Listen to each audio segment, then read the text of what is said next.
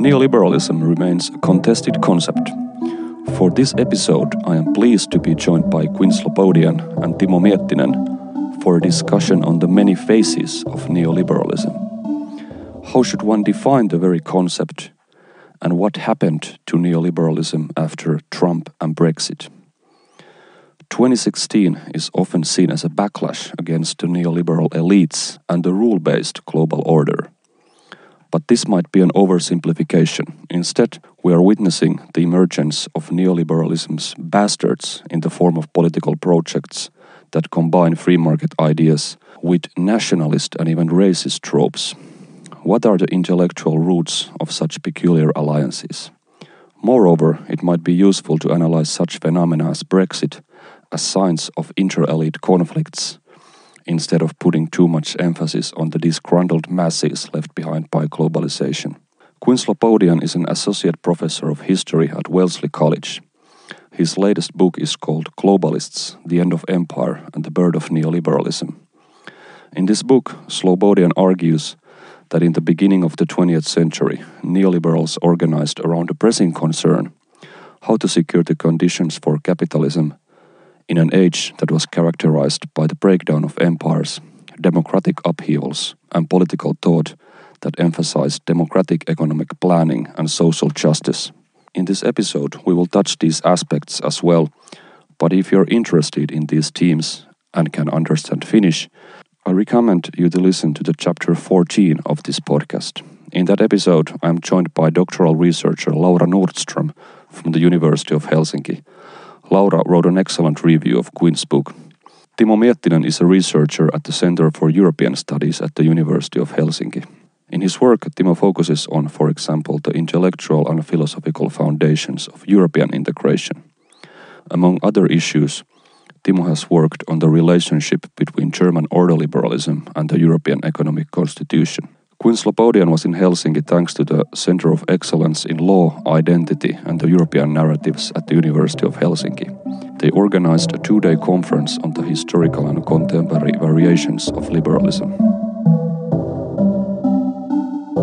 So, Quinn and Timo, thanks so much for joining me. I know you both must be quite uh, tired after two days of talk about neoliberalism, but anyway, thanks for having the time to join me for the podcast. Absolutely, no problem. Yeah, I mean, uh, one thing that we might start with is is this very difficult concept of neoliberalism, which seems to, in, in, in the eyes of many, contain it has the aura of being some kind of conspiracy theory or then just a vaguely defined notion. And many people, at least in Finland, they see it very well, I mean, very closely attached to a certain understanding of neoclassical economics or the mm-hmm. dominance of economics.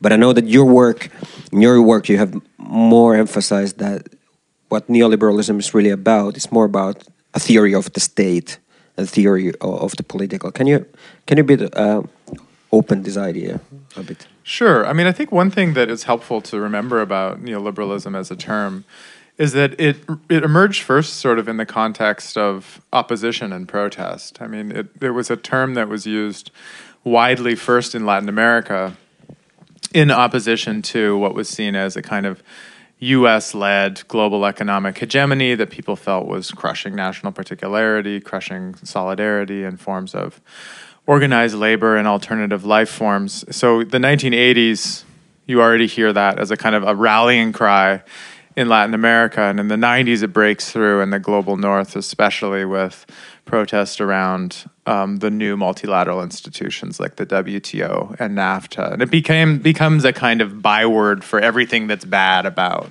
global capitalism, right? So I think that that is its history as kind of an invective or a swear word is kind of its weaponization as a part of a protest movement. The way that then historians have attempted to um, move it more into the kind of scholarly space, I think has gone in one of three directions, more or less. The first is to see neoliberalism as a kind of a synonym for a particular era of global capitalism, usually seen as beginning in the early or late 1970s, characterized by deregulation, privatization, the rise of finance, the rule of um, particular conservative figures like Ronald Reagan and Margaret Thatcher, carried forth in the 1990s by third way parties like New Labour and Bill Clinton's Democrats. Gerhard Schroeder's reformist SPD. So there's this one way of describing it is as a kind of era, an epoch. And we are now in the era of neoliberalism, some people would say.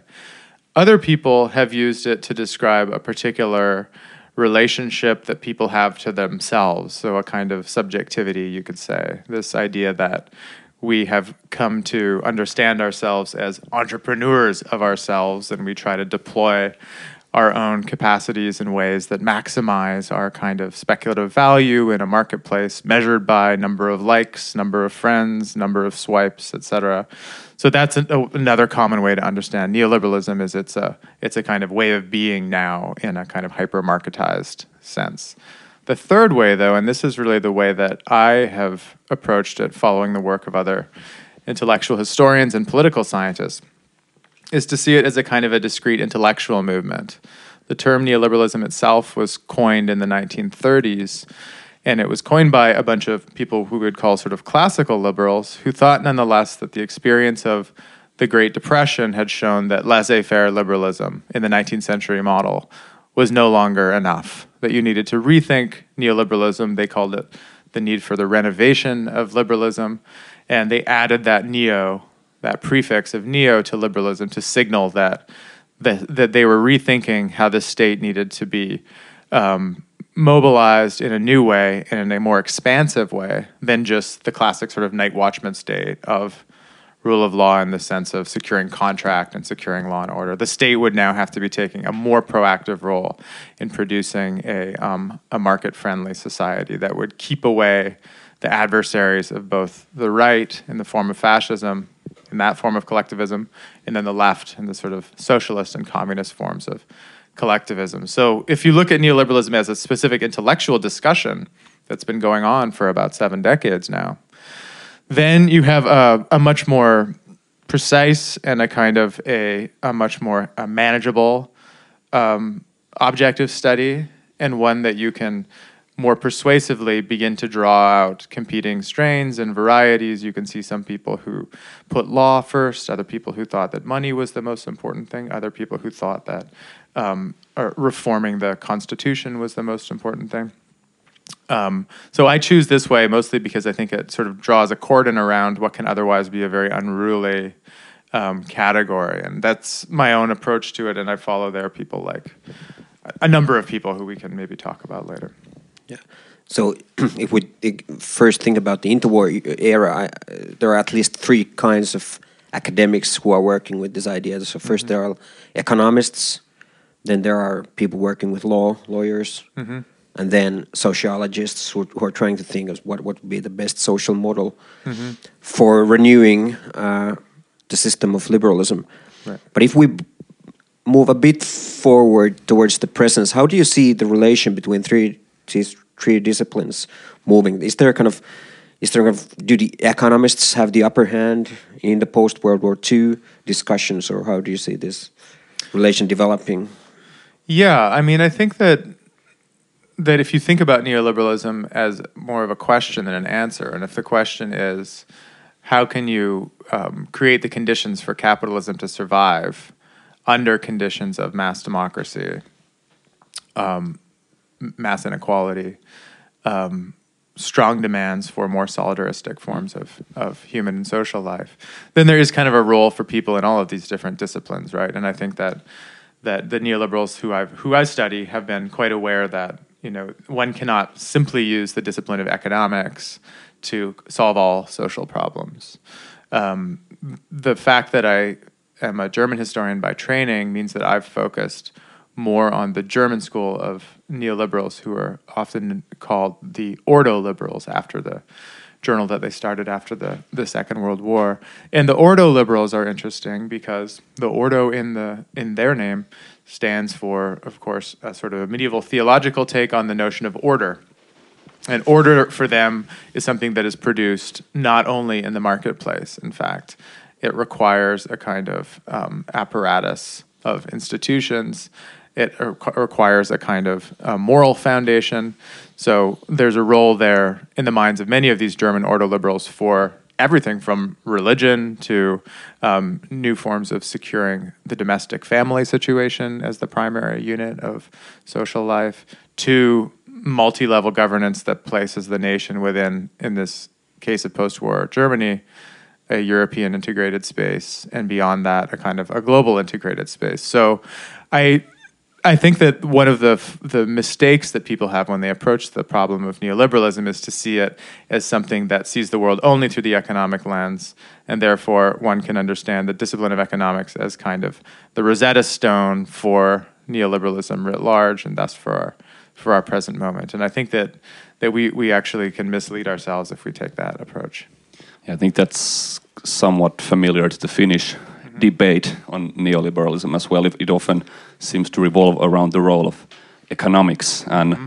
and thus I think sort of like mainstream economists in Finland are often quite sort of put off by the term. There's always right. like this. Uh, reaction that we ain't we ain't neoliberals in right.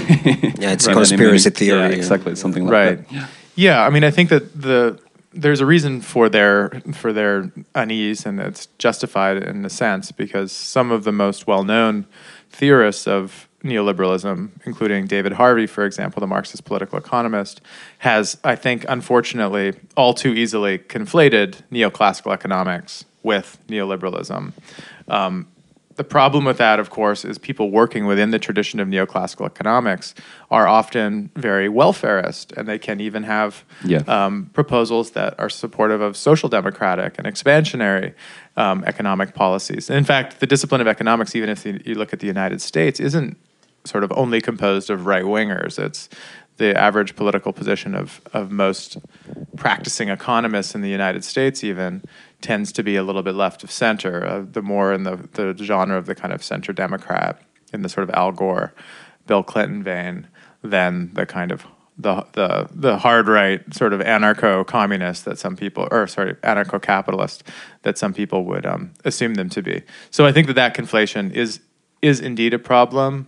I think that that's especially obvious, as I said, when you look at the European strains of neoliberalism, whether it's the French or the German or even the Austrian the Austrian, in fact, strain of neoliberalism associated with Friedrich Hayek and Ludwig von Mises, two of the most famous members of the neoliberal school, is is notable because of its utter skepticism to the possibility of practicing economics the way that it's yeah. being done in university departments nowadays, right? So the you walk into an economics classroom in, in, in Finland or Germany or the United States, chances are you'll see um, models, you'll see a lot of math, you'll see formulae, you'll see statistics. And all of these things were seen as suspect by the Austrian neoliberals. These were all seen as ways to create a false sense of control over the sublime market that actually could only be approached through its encasement. So you had to design institutions within which the spontaneous order of market activity could take place rather than should try to intervene directly and see the economy as such. They, they saw that as a misleading kind of um, project. And because they see it as that, they are utterly in the minority in the sort of mainstream world of economics. I mean, the people who see themselves in the Hayek and Mises tradition are considered heterodox the same way that Marxist political economists are considered heterodox. They sort of sit around in their in their um, in their um, conferences with like-minded people, but their their insights are not necessarily taken seriously by the um, by the the mainstream. That's actually one of the, the wonderful conclusions of this recent book on the history of Austrian School of Economics by a, a colleague of mine named Janek Wasserman called The Marginal Revolutionary. It's a book that I'd recommend to everyone. He sort of concludes by saying the, the, the verdict on Austrian economics is very peculiar because you have some people who describe them as the masters of the universe, sort of Hayek has conquered the world. But on the other hand, the uh, Austrian economics journals are ranked very, very lowly, even inside of the heterodox economics category. So they're not even anywhere close to being masters of the university, much less masters of the universe. So it does take a kind of a leap of interpretation there to say that um, Hayek's ideas have conquered the world when manifestly those ideas have had very little traction in the place they're supposed to be most powerful. So.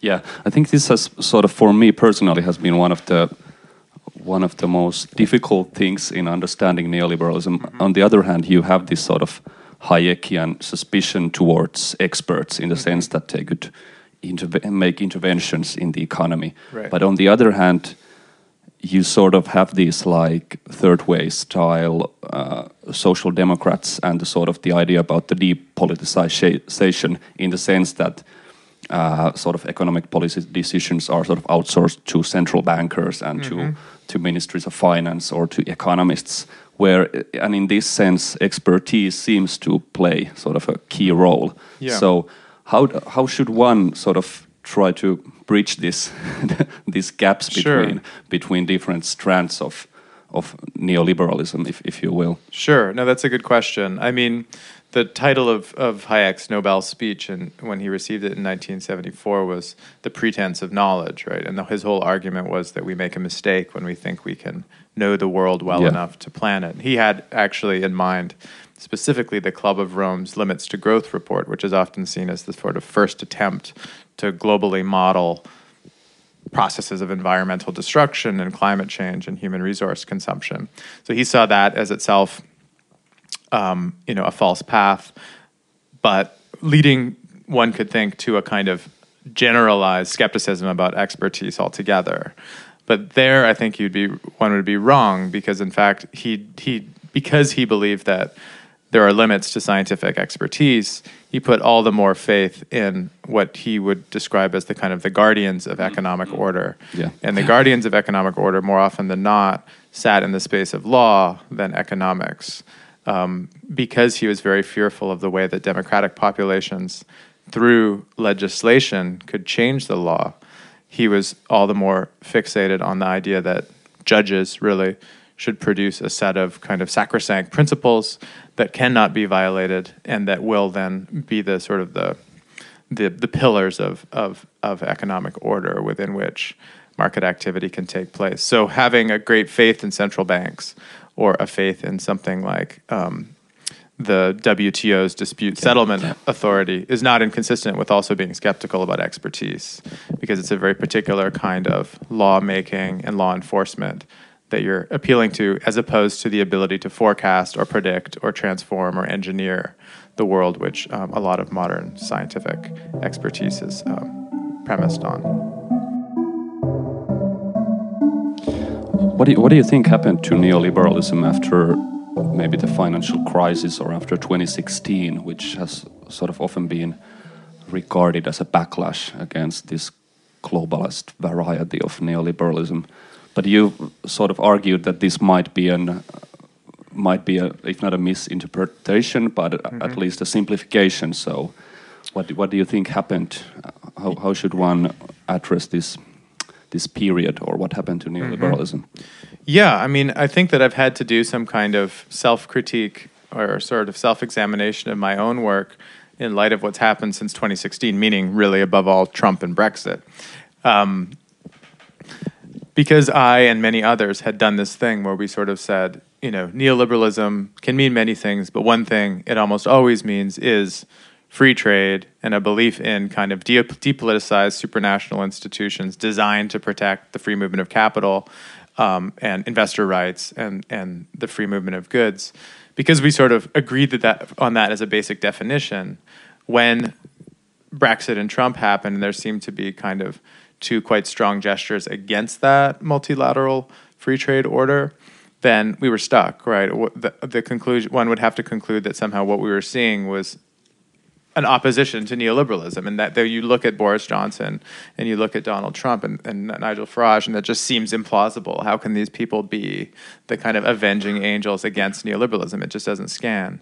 So that, at least for me, has forced me to kind of say, all right, what did what was I missing, and what were we all missing when we made this um, argument about the kind of the the the synonymousness of free trade, multilateral institutions with neoliberalism. And there, I think, you know, I've, I've gone in a couple of different directions to figure that out. One of the ways that that I've done it is by looking at the kind of history of the, the prehistory of the Brexit moment and the Brexit movement. So if you look at the history of, um, of neoliberals, even within this discrete movement, they actually weren't wholehearted supporters of European integration, sort of uniformly from one person to the end. In fact, already in the beginning of the 1990s, with the realization of the Maastricht Treaty under Jacques Delors, there was this there was this worry that, as Margaret Thatcher wonderfully put it, socialism might sneak in through the back door. Yeah. Uh, so there was a faction of neoliberals that included centrally um, sort of conservative party um, British neoliberals who were very dubious about, about Europe as producing a new kind of super state and had been in fact pushing for Brit- Brit- Britain, uh, Britain's exit from the European unions for you know 25 years by the time of the Brexit vote. So one can look back there and say that actually this multilateral 1990s version of neoliberal globalism that we had was actually never hegemonic even amongst the thinkers themselves and when they were able to sort of tap into the discontent of voters who themselves had been hard done by through 25 years of free trade, outsourcing, wage stagnation, um, you know, deconstruction of the of the welfare state as they had been grown to to understand it would exist. Then you had this you have this sort of devil's alliance where people who had actually helped to produce the situation that had had um, that had produced the predicament that people were suffering through could then pose as the saviors from that very mm. predicament. So in the, that one can see that very clearly in the case of Brexit. In the case of Trump, I think it's it's a different one because the people who you know Trump is not uh, a member of the political class formally. He is very much a member of the private capitalist class. So what you can see with with Trump is a way that someone ha- enters straight out of the kind of business milieu in the business community with a kind of a disregard for those grander um, principles of governance that otherwise had had been so dominant for both neoliberal intellectuals and for policymakers. Um, and so, having no interest in this kind of um, settlement and this kind of truce on the question of free trade, he can just charge in and use his private negotiation tactics and say, This thing isn't good for America, let's smash it and make something better. And that is because it's coming right out of the private business world. Um, it's reflecting not kind of the grand neoliberal theoriz- theorization and the, mo- in the mode of Hayek and Mises, but it is representing the kind of the mode of private action that they saw themselves as being um, a sign of, in a way, entrepreneurial genius and risk taking, and you know, being willing to sort of break things if what is going to be created afterwards is going to be more productive than what has been broken. So there's a way that there's the kind of the entrepreneur who Mises and Hayek and others always assumed within their models has now kind of broken out and taken the reins of power themselves, which which is not sort of an outcome that yeah. they expected because they, they always wanted those guardians to be there to create the the the space within which the entrepreneur would work. But now the entrepreneur has sort of somehow you know yeah. assassinated the guardians, the guardians yeah. and has taken it over. And and you know, so we're not seeing, I think, a kind of backlash or a transcendence of neoliberalism, but we're seeing a kind of a working out of tensions that were pre-existing within it, and that's manifesting in, in different ways in different national contexts. One example that's still missing from this uh, discussion is is Germany and. Mm-hmm I know you've written about the kind of new far right movements in Germany, particularly the Alternative for Deutschland as being this kind mm-hmm. of bastard of neoliberalism, and I think mm-hmm. it's it's particularly illustrative example because AfD was originally founded by a set of ordoliberal economists against mm-hmm. these rescue packages and mm-hmm. the new mechanisms that right. we are created in the eurozone, but in 2016, 2017, the party took a very, very hard turn towards anti-immigration stances. Mm-hmm. So, do you think that this was a coincidence, or how, how do you see this kind of intellectual connection between mm-hmm. this kind of ordoliberal, very austerity-driven approach to the eurozone, and then turn towards the kind of mm-hmm. immigration uh, stance?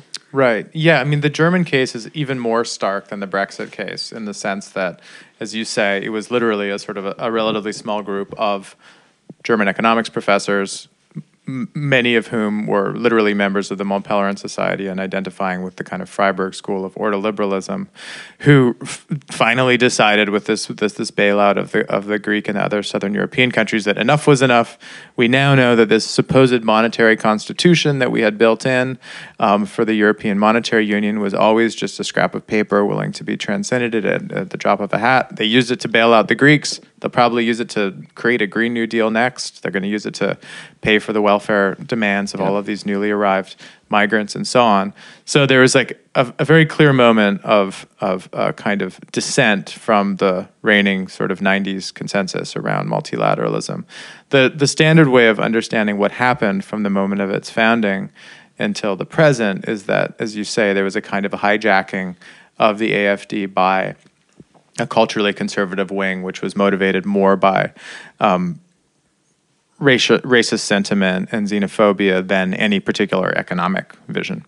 But I think it's important to see that one doesn't have to see it as one wing being eclipsed by the other. In fact, there was a way to reconcile both of these uh, wings and intellectuals active within the Alternative for Germany party had been doing so from the beginning, and they their raw material had been provided mostly by uh, Thilo Sarrazin, who was himself a an SPD um, politician and member of the Bundesbank board, who wrote what is the most popular book in recent German history, um, Deutschland schafft sich ab, Germany does itself in which has sold um, you know over 1.5 million copies in Germany, and makes there both an economic and a racist argument, in the sense that he says that populations differ by their cultural values, even measurable in IQ, and human capital, because it can be measured in IQ, then can be seen as something that is diminishing, you know, Germans Germany's economic capacity if one gets an influx of people from low human capital, low IQ countries,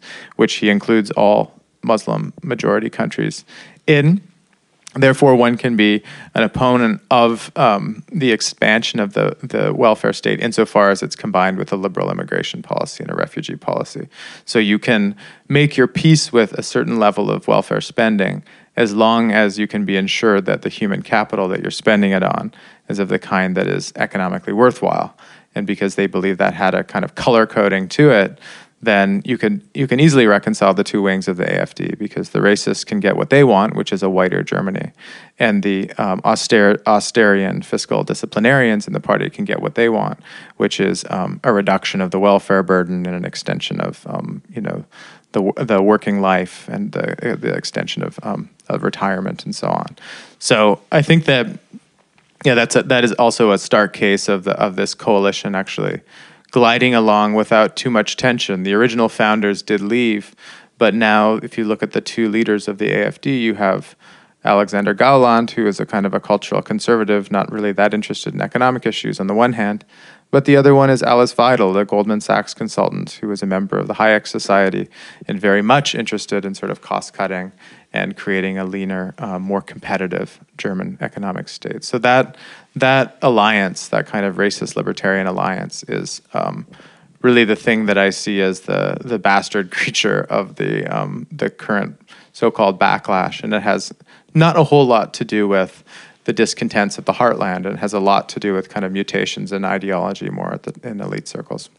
Yeah, where do you? This is this is obviously something you uh, write about in the book, but where where are the where would you put the intellectual roots of this of this libertarian racist uh, coalition in terms of the, the neoliberal thought collective? Right. I mean, it's always very touchy, right? I mean, I yeah. In, on the one hand, I don't really care that much what the libertarian community thinks about me, but on the other hand, they're the ones who know this material better than anyone. So I do like, I do I like it when they grudgingly, um, you know, appreciate the way that I've faithfully stuck to the text. So I and so the work that I've done on the question of race and libertarian or neoliberal intellectuals has been very sort of painstaking and um, not at all broad brush. I use a very fine brush when I'm working on this stuff.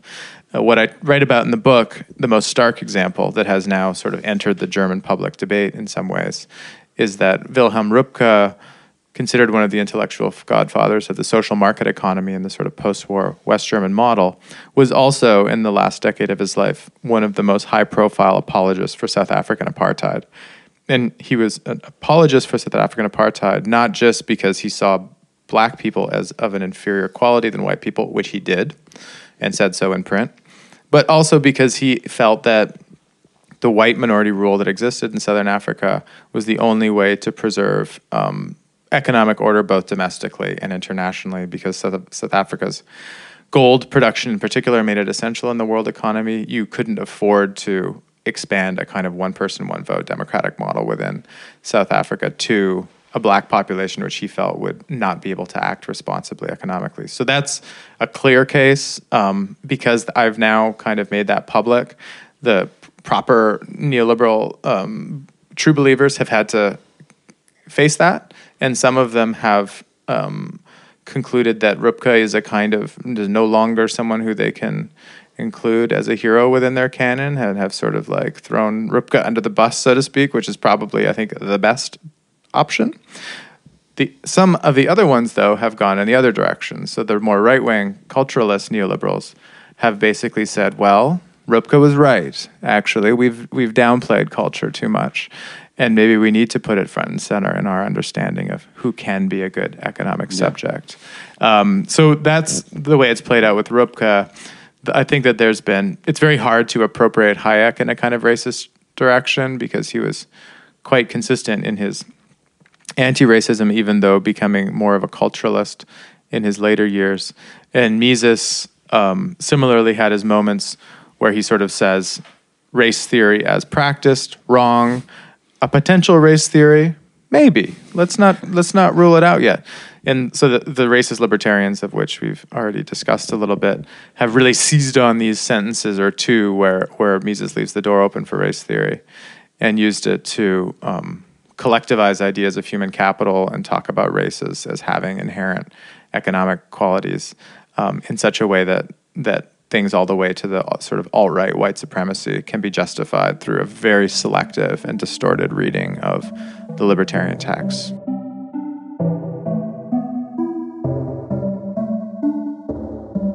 If we just return for a moment to Brexit still, because I think one of the reasons why the Brexit movement was so, or the Brexit campaign was so successful that, that is, was that Brexit became a symbol for different competing ideological mm-hmm. goals. So, mm-hmm. I mean, obviously there was a strong nationalist sentiment, mm-hmm. you know, against the EU, a populist sentiment, um, a kind of anti-globalization sentiment. But then, if you really look at the hardline Brexiteers that are now in, in the Tory party, there seems to be a vision of a new global Britain as mm-hmm. well. Mm-hmm. Yep.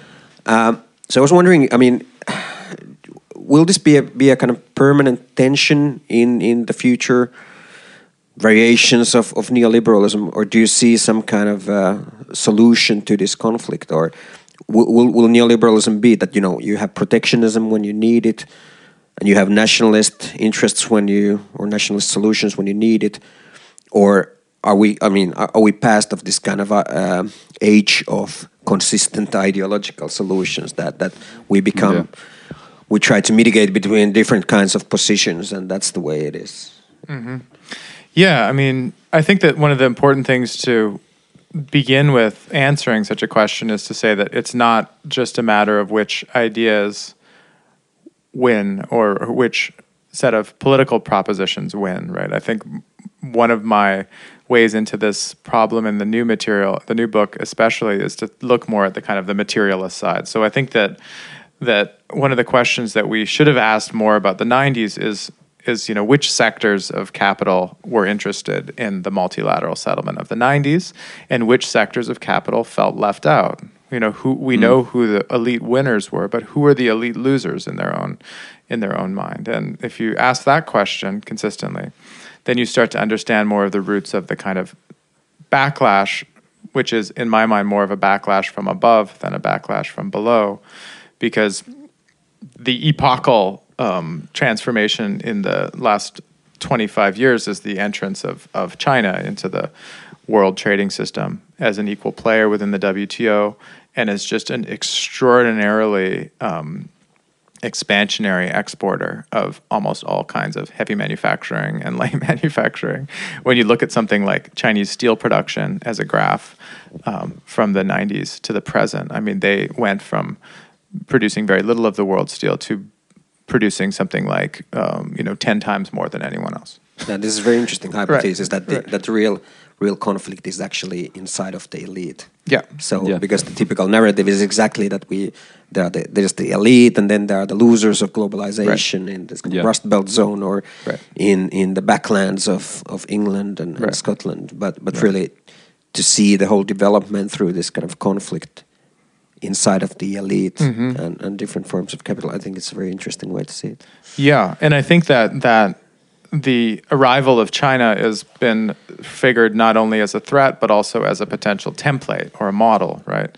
Um, I find the fact that that the people, the hardcore Brexiteers you mentioned, so the people in the European Research Group um, within the Tory Party, which include Jacob Rees-Mogg, whose father, um, William Rees-Mogg, was an extremely influential sort of opinion maker within the financial press. He was the editor of the, the Times of London in the 1980s and 1990s.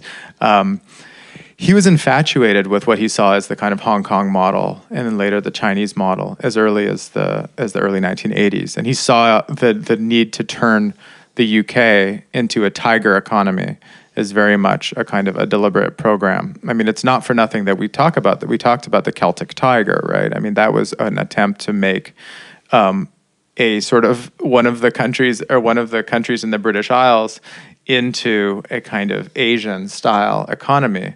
Um, Singapore and Thames. the Singapore on Yeah. Thames idea is is not a new one at all. And I mean, Ray Rees-Mogg was a was an investment banker in Hong Kong through the 1980s.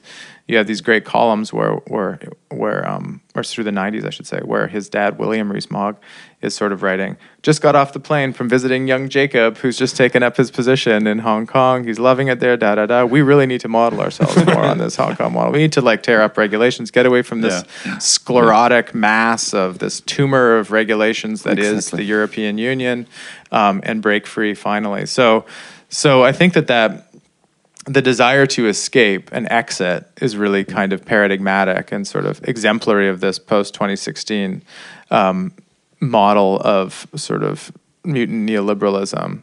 Um, the problem with that is is that one can't escape, right? I mean, the, the I think always the most pithy response to the desire to leave or why don't we just do Brexit already is that you can't. That um, the relationship between um, the British economy will always be bound up with this enormous market right next to it and the other enormous market on the other side of the Atlantic from it. So there is no departure. Um, what there is is, I think, what will probably feel like an ever more desperate um, struggle for market share in a period of climate change, diminishing resources, um, an unrepentant China, which isn't going to roll over and play dead for the United States like Japan did when they faced a similar challenge in the 1980s. So I think that that combination of um, of the Chinese challenge and kind of the climate challenge is going to produce a more of more of more of these desperate forms of of um, of fracturing rather than the kind of 90s model of knitting together or suturing into one global space. Do you think that sort of the left has sort of been, or the, sort of the critical left analysis has sort of been stuck with this concept of the depoliticized global economy in, mm-hmm. instead of looking at these different fractions amongst the elite or and the mm-hmm. capital? Because I sort of have sort of tend to get that feeling that mm-hmm. we maybe we've, we've maybe missed something when it comes to that. Or is this is this idea of of a depoliticized uh, economy is it a is it is it a useful tool nowadays? Yeah, I mean, I, I really think, I mean, I think that the, that the left has usually been aware enough that the claim of depoliticization is itself a political claim and requires all kinds of, of, um, of force and power to back it up. That much I think we've always been on top of. I think we have fallen down on um, the assumption that there's a homogeneity of interests in this thing that we think of as sort of big C capital, right? That sort of capital wanted globalization of the kind that it got in the 1990s. And therefore, if something happens against that, it must be somehow against the interests of big C capital. But that is just bad analysis, right? I mean, any kind of first year international trade student can tell you that free trade produces winners and losers and that there is no kind of big C capital in the strong sense without its own um, internal fractures. And the, the problem with a certain kind of prayer wheel version of the Marxist political economy is that you always say, sort of ritualistically, that there are internal contradictions. but you then assume that there is a grander kind of unity that that sutures those contradictions together instead of doing what I think we probably should have done, which said, when you say internal contradictions, where exactly mm. and what can mm. be done with those, and how is that going to like produce the next um, round of um, of crises that we can maybe get out ahead of? I mean, I think that I think the fact that it took Trump to tap into the anxieties of kind of the deindustrialized Midwest is yeah. an, an enormous failing on the part of even the soft left of the United States, right? I mean, the the fact that that confronting the China shock, which did indeed regionally produce high levels of unemployment, along with automation, along with relocating within the United States. I mean that any self, you know, respecting leftist party should have been looking for the people who are suffering from globalization instead of waving those away as just sort of wreckage and inevitable collateral damage of something that we all know is is is bigger than us and is naturalized in such a way that we that to work against it would be futile like a hanging holding a feather in the wind. So i think that one thing that is good about the 2016 crisis is it's it's done away with the kind of naturalization of a certain form of globalization it's repoliticized uh, political economic questions that had long been considered sort of bracketed from confrontation. And the challenge now, I think, is to um, figure out how to make use of this crisis rather than just let ourselves be kind of bulldozed over by the um, the more adept political entrepreneurs of the right. Not to ask for predictions, but I mean, looking forward to 2020, do you see that the current state of U.S. economy? Is it on the side of Trump or is it against him in this moment? What, what would you, what would you say, you say? I mean, one of the one of the helpful or instructive things about about predicting what will happen with sort of the world trading system is there's we've already had a kind of a version of this with the NAFTA agreement, right? I mean, Trump came into the presidency condemning the Na- the NAFTA agreement as the worst deal in American history um, and needed to go. And honestly, you can go back to 2017, and I've done this. You look at people like Joseph Stiglitz who say, uh, who say that I'm a critic of globalization. I'm even a critic of the trade deals that we have. But if Trump destroys NAFTA or walks away from NAFTA, he will be like tearing a hole in the world trading system or something. Yeah. Well, Trump did that a couple of months later, and the world trading system continued to exist.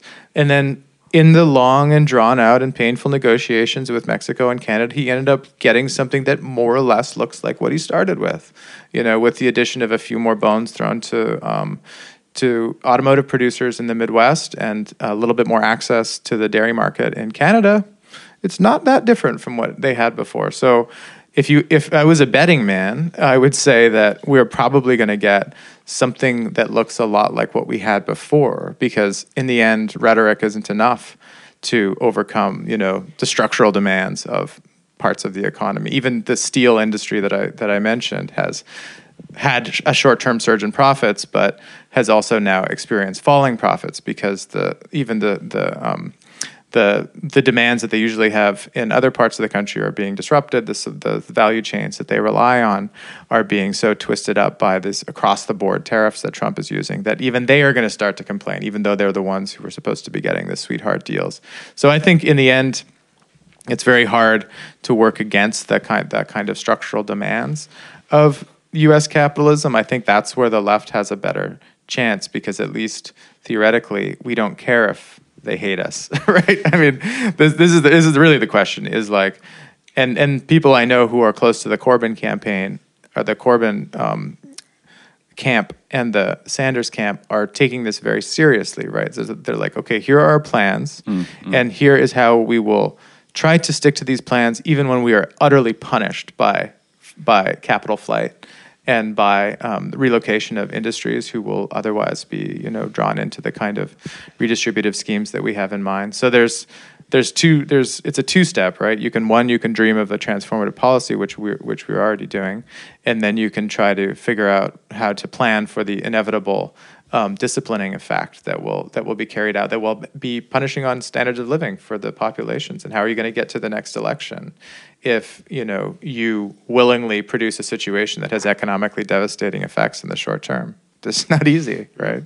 That's why people talk about kind of disaster communism. Yeah. And uh, though I don't subscribe to that theory, I can see the attraction of it that um, that you can almost hope for times to get really bad, so that you can at least you know ram through a transformative true. policy that's no worse than the ones that your opponents had in mind. Yeah, but uh, Quinn and Timo, I, I know you must run, so Mm-hmm. thanks thanks so much for taking the time. It, it was really really a pleasure. Thanks.